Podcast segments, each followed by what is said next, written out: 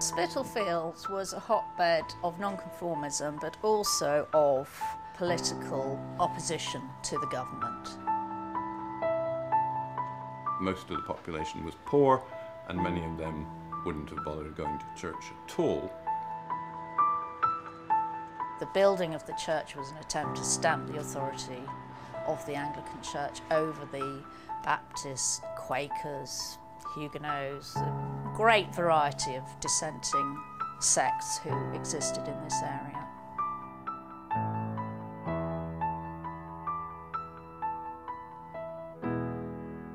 Christ Church arose out of an act in 1711 called the Act for 50 New Churches in the cities of London and Westminster and suburbs thereof. So this act was passed because of the great expansion of London uh, from the 1660s onwards. Part of it was about getting people to come in and worship, but that wasn't really the only message the only point.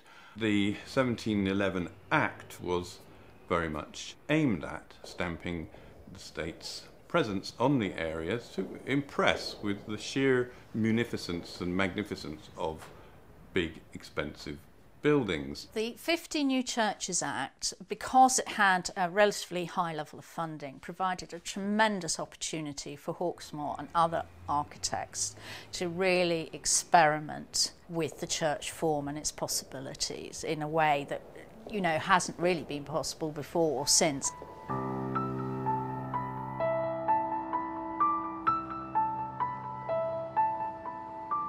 Nicholas Hawksmoor was one of the main architects of what is called the English Baroque. Now, the English Baroque is very much a very particular version of a style that was widespread in Europe at this time and is most associated with Catholic France and Italy.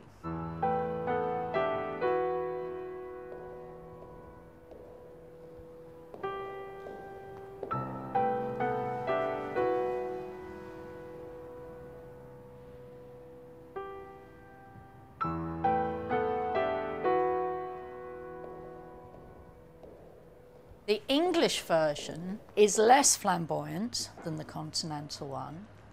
And unlike the continental one, it includes specifically native elements.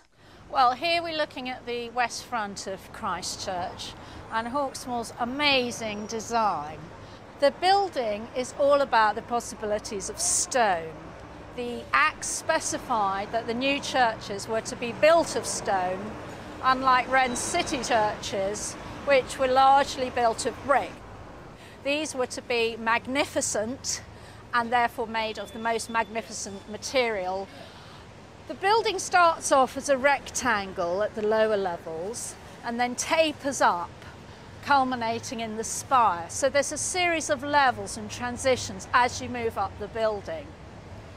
Now, above the main body of the church, where the nave is, we have a huge portico on the front in the form of what is normally a window feature, a Venetian window. And Hawksmoor has taken this feature and blown it up to a gigantic scale and stuck it on the front of the building. So he's expanded something that would never normally be used in this way. Now above that we then have a slimmer rectangular block and that is the belfry where the bells were housed.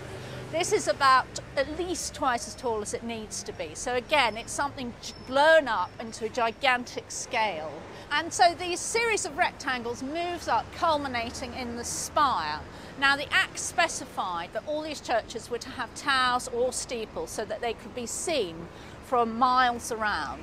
Now those are actually medieval features and that's why we get something in a rather different idiom on top of the building. Whereas lower down we have these more classical features. But notice the only columns are those on the portico. As we move round the building, what had looked like a solid slab of stone, possibly going all the way down the nave from the front, in fact we'll see it's just an illusion of a top story on the building. And it is in fact a slimmer slab placed up there with this great hollow carved out in the side. And so we get a wonderful view here of the kind of sculptural way that Hawksmoor works the stone. He's using it very much like a sculptor to make dramatic, grand, three dimensional effects. The idea of the building was to be overwhelming, and it does this at a number of levels. It does it at the townscape level, in that it establishes this extremely strong focal point within the area. So that the presence of Anglicanism across Spitalfields is now unmistakable. Then the architecture does it in terms of the approach down Brushfield Street, the one angle in the 18th century where you could see the building well, uh, by creating this you know, incredibly powerful west front um, and drawing the passerby in through that great portico. And if you like, that process then continues once you get into the church.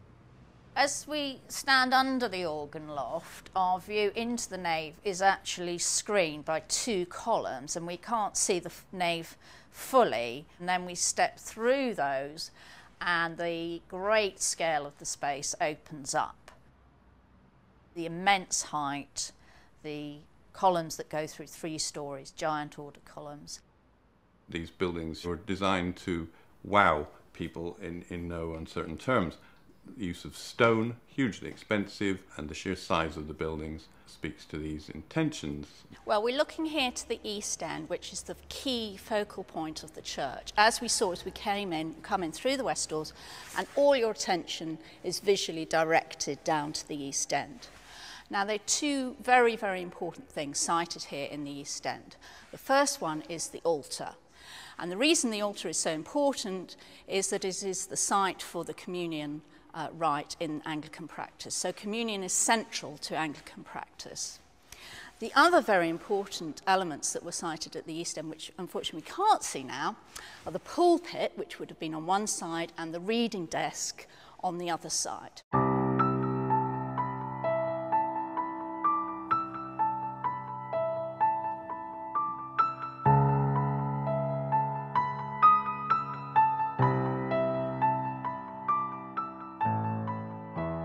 Idea of the columns is to try and complicate what is essentially a rectangular box. It introduces another layer into the building. So he's trying to introduce added drama, complexity, theatricality in what otherwise would be a very simple and possibly slightly boring white box. So what he does is he uses the columns as a sort of inner screen around the building so we get a sense of volume and depth going back behind them. Nicholas Hawksmoor was an architect who thought deeply about how to deal with contexts and to deal with history and to compromise as well. Compromise might seem a funny word when we're talking about a building as stonkingly big and expensive as Christ Church, but they drew on the layout of churches in the area that had been acceptable to people of nonconformist beliefs layouts that weren't so processional, that is east west. He bunches up the columns at four points to create this inner square and a, a, a north south axis running across the east west axis. And that axis is also marked by two doors, one of which survives, and so they also provided entryways into the building there were, to start with, north and south entrances, which would have meant that there were walkways between the pews, east, west, and north, south. But the planning of the internal architecture anchors a, a kind of central space and, and cuts across the east westness of the design.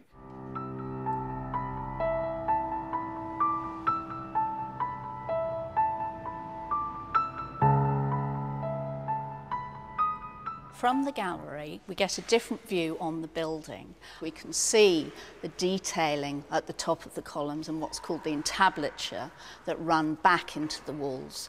And we can also see these coffered vaults, which help introduce that cross axis against the long axis of the nave. The galleries themselves are very significant because they were introduced to essentially cram in as many people as possible. Part of the requirements of the Act were that the churches were to be capacious, that they were to hold a lot of people, and this is what the galleries do, besides providing these excellent viewing points. Um, and this introduces us to the notion that the churches should not be just good for hearing, but also for seeing. It was important that everybody could see the East End where communion and the action is taking place, as it were.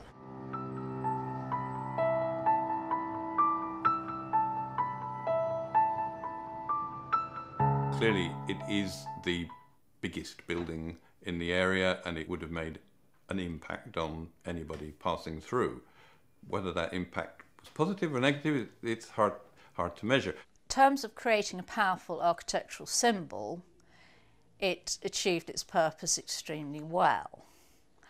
However, in terms of creating a strong Anglican community in the area, it didn't achieve its purpose so well, and nonconformism continued to be uh, numerically uh, greater than Anglicans, and that is the pattern longer term as well. Influence of Hawksmoor's 1711 churches, I suppose, arguably, is nothing like what it might have been, simply because very few architects thereafter got the opportunity to design on as grand a scale. This, if you like, is a period of great experimentation and freedom. Um, in, in exploring the possibilities for a new style of church. But the model that was then adopted in the 18th century didn't use these very individualistic approaches. It actually um, developed a formula which in a way is more akin to Wren City churches um, and that became the dominant building type through the 18th century.